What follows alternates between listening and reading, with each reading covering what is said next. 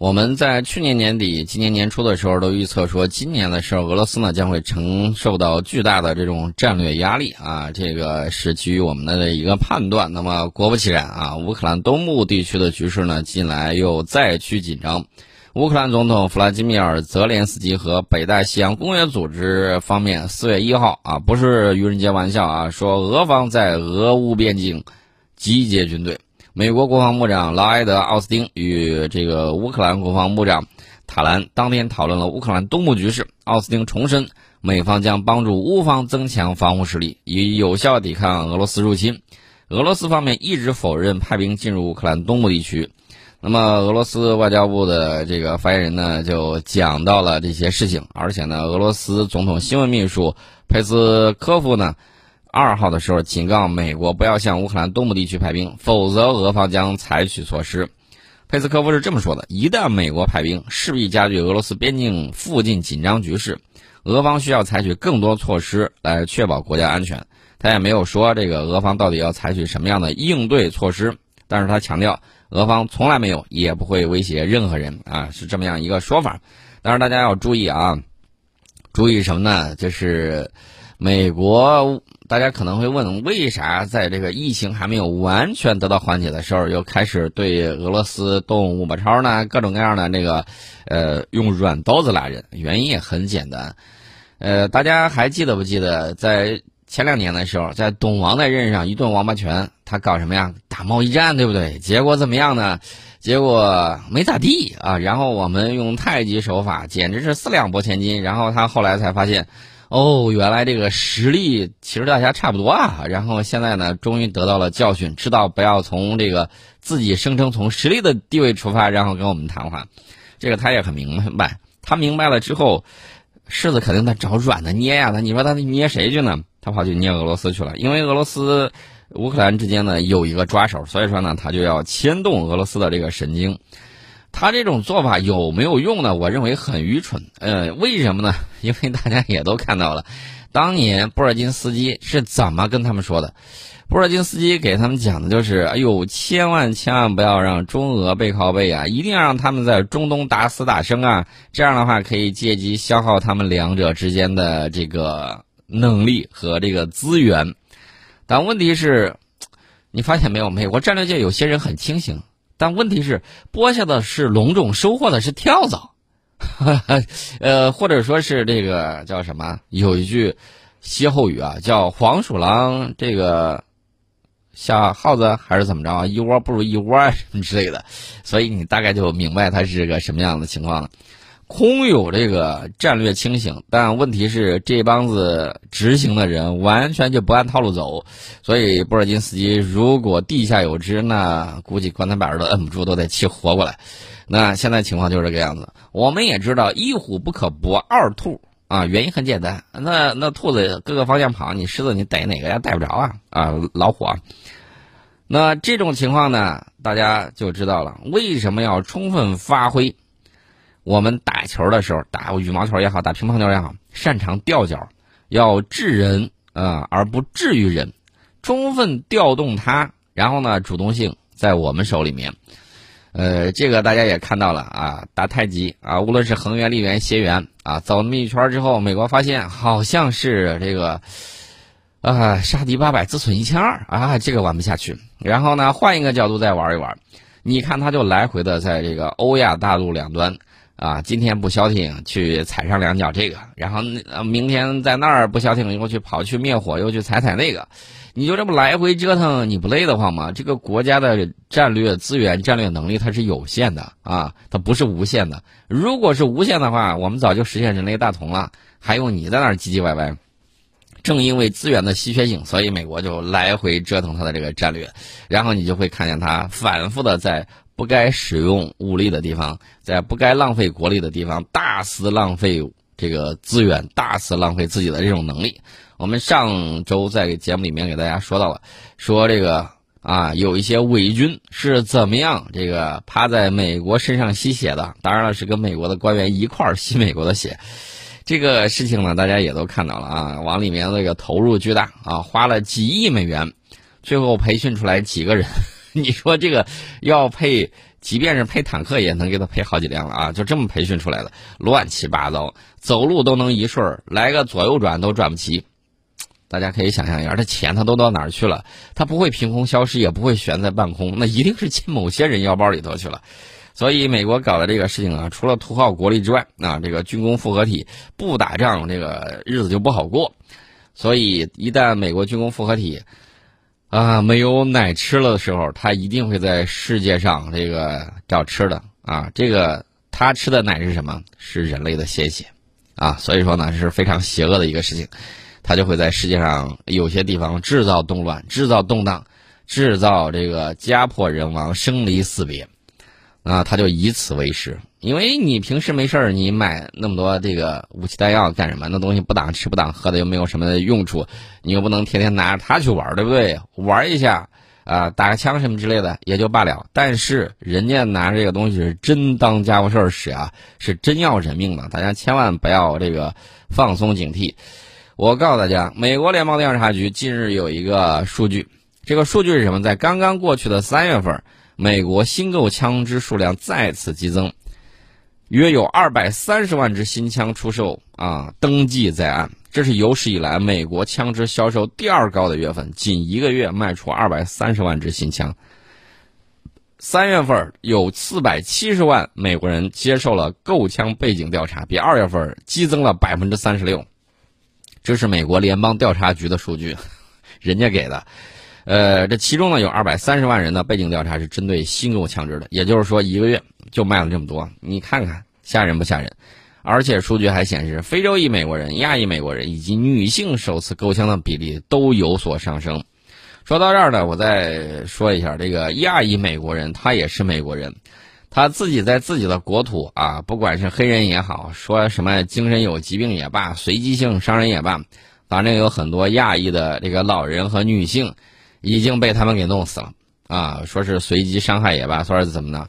他自家人杀自家人，你能怎么办呢？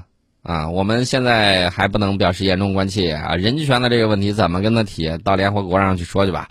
这个情况大家也都看到了。呃，美国现在的情况就是这个样子啊，使劲卖枪啊，军火产业各种的发达，枪支泛滥会导致美国社会陷入恶性循环。这去年五月份，非洲裔男子乔治·弗洛伊德 （I can't breathe） 死了，然后今年呢，又有一个黑人被跪到了这个脖子上头。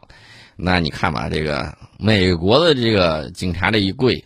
下面就是无数的生命在哀嚎啊啊！这个情况美国人自己考虑吧啊！枪支泛滥，反正我个人的意见就是，无论是民主党还是共和党，都抵抗不了游说集团的这个游说啊！人家有钱，这个枪支这些，美国步枪协会那钱老多了去了，会员也多，你能游说的动的才见怪呢！你要是真有本事，美国并不是没有这个法官去调查。也有的莫名其妙的一家三口全挂了，一个女法官，啊，莫名其妙的全挂了。那你可以想象一下，这到底都是什么样的情况？呃，好莱坞演出来的那些什么父慈子爱的这种东西啊，包括对宠物如何的好。既然对宠物如何的好，为什么对自己的国民如此的糟呢？啊，大家应该反思一下，他到他这儿到底是不是体质出了什么样的问题？而且什么水坝呀，年久失修啊。拍的这个电视电影啊，老是有这个水坝突然崩坝呀，这种情况都是有现实的东西在的，不是说这个凭空就来的。这是我们给大家说到了这个美国的情况，美国的情况他们自己去操心啊，咱就不管。刚才不是在说俄罗斯吗？顺便再说两个事儿，一个事儿是什么呢？一个事儿是俄罗斯直接就说了。美国驻欧前陆军司令本霍奇斯呼吁美国政府要让俄罗斯在黑海烦躁起来。那其实呢，就是要在黑海不停的骚扰俄罗斯，让你耽误事儿啊，让你不能把这个注意力集中在解决自己国家这个经济和工业的这个问题。所以说呢，美国就各种挑事情。美国挑事情这是有传统的啊，在朝鲜半岛上，他经常干什么事儿呢？经常趁着人家春耕的时候，他不在那搞演习啊？那个天天在那喊我要打你，然后来来了，然后天天这么弄，弄得人家也很烦得慌。一要春耕，一要秋收，他马上他就搞演习啊，弄的是如临大敌。你说怎么弄啊？你不弄不应对，他可能就呲溜一下说不定哪样他就过来这个偷鸡摸狗。你说他这个你要防备他，你天天这么多人，你这个经济生产怎么去搞？他就天天趁着这个事情各种折腾。那么美国呢就把这一招同样使在了黑海 啊，人家公开呼吁的要让俄罗斯在黑海烦躁起来。这个霍奇斯认为，乌克兰、格鲁吉亚、罗马尼亚、保加利亚、土耳其、摩尔多瓦等国应该联合起来针对俄罗斯。他呼吁黑海地区各国互相帮助，并且互相交换情报，啊，而且呢，表示美国还应该成为其中的一部分。在这种情况之下，俄罗斯黑海舰队的司令就会感觉非常不舒服。呃，现在霍奇斯呢也说，乌克兰决定购买反舰导弹，美国在罗马尼亚部署 MQ9 收割者无人机，这都是夺取该地区主动权的重要步骤。呃，这个俄罗斯近年来呢也注意到。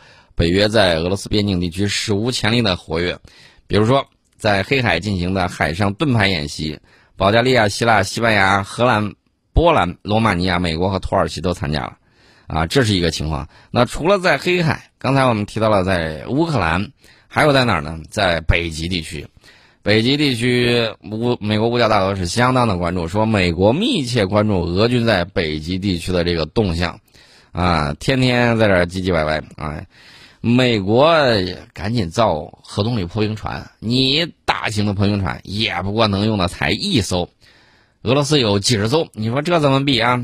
没有破冰船，一时半会儿这个情况还不好搞啊！三月二十六号的时候，你也看到了，俄罗斯海军总司令叶夫梅诺夫向俄罗斯总统普京汇报的时候表示，三艘俄罗斯核潜艇同时在北北极地区破冰浮出水面，这在俄罗斯历史上也是第一次。那么，普京在听完汇报的时候，直接说，完成的各项活动证明了俄罗斯海军在严酷的北极地区所具有的作战能力和战备状态。大家要注意啊，北极地区这个地方在冷战时期，美苏两国在这儿争霸，那冰块啊，冰层下面可是暗流涌动，各国的这个核潜艇在下面可是相当的活跃，而且北极正位是离美国可是相当的近。大家拿个地球仪。你看一看，从俄罗斯北极地区到这个美国，你从这个顶上跨越北冰洋，你看一下这个地方，啊，那个距离是相当的近。呃，大家可能会问，距离近有什么好处？距离近，当然它的这个导弹，导弹反应速度就会更短啊，短道的导弹的这个发射就会更快，然后它对方的这个。导弹防御系统，比如说那个要重建的北美司令部，要重新这个理顺这个机制啊，什么之类的，要给拨钱，这些都是需要花钱的。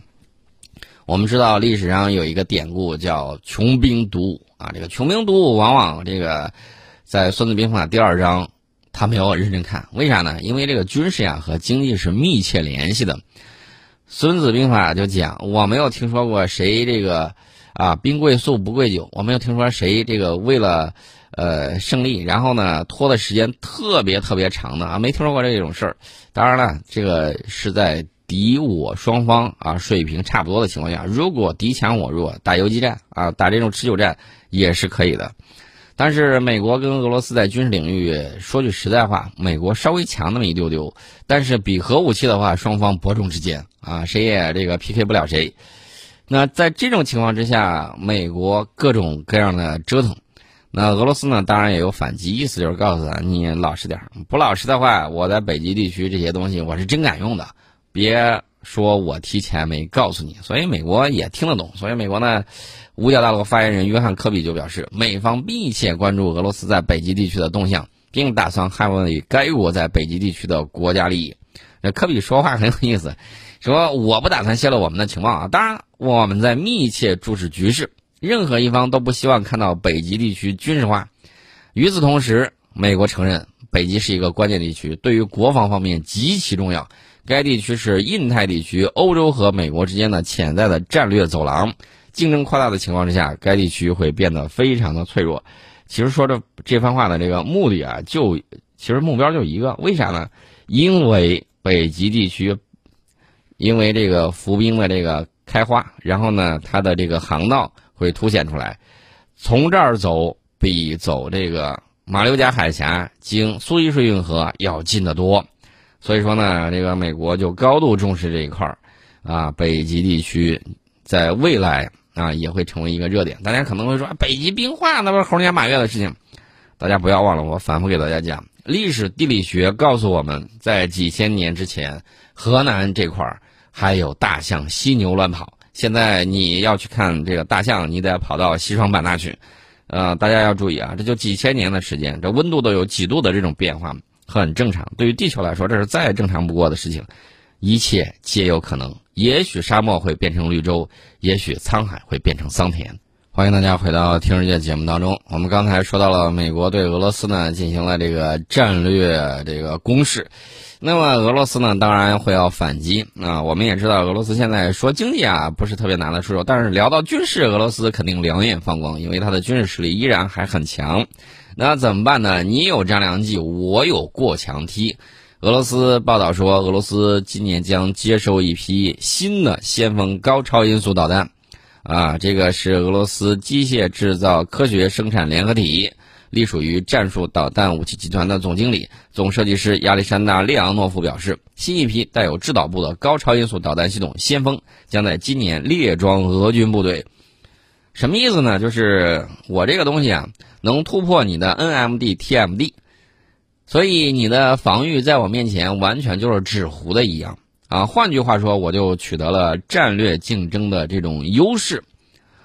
不服气儿，你瞅啊，瞅你咋地啊？啊，对不对？就瞅你了，你看你能咋地？不能咋地。因为美国现在高超音速武器方面确确实实落后于中俄。大家不要忘了，二零一六年的时候，我们的东风快递就已经亮相了啊。这个一看啊，乘波体。高超音速弹头，哎呀，美国当时心里头那是拔凉拔凉的啊！俄罗斯当时二零一九年也宣布说，我的高超音速武器，哎，试验成功了。那么这个先锋导弹呢，呃，大家也看到了啊，今年要正式入役。那么二零二一年，俄罗斯的战略导弹兵要获得十三套亚尔斯和先锋导弹系统，这个就会把该兵种的现代化武器比例提高到百分之八十八点三。先锋高超音速战斗部据说能够以二十七倍音速的速度飞行，装备有在，呃，这个高超音速滑翔飞翼弹头。那么这个美国是防不住的，美国现在防不住俄罗斯。说看见没？这是天上的，我再给你说一下这个水下的。水下的，刚才我给你让你看了看，我在北极地区同时三艘核潜艇浮出冰面。那么我接下来告诉你。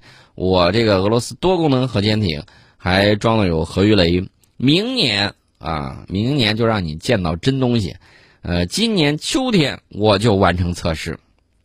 这是携带波塞冬核动力无人潜航器的比尔格罗德号核潜艇，将于今年秋季前完成测试。目前该艇正处于细薄实验阶段，艇上的核反应堆已经启动。啊，波塞冬未来将首次从该型核潜艇上接受测试。这个波塞冬呢，名字起得很霸气，海王嘛，对不对？这个波塞冬呢，大家也要注意啊。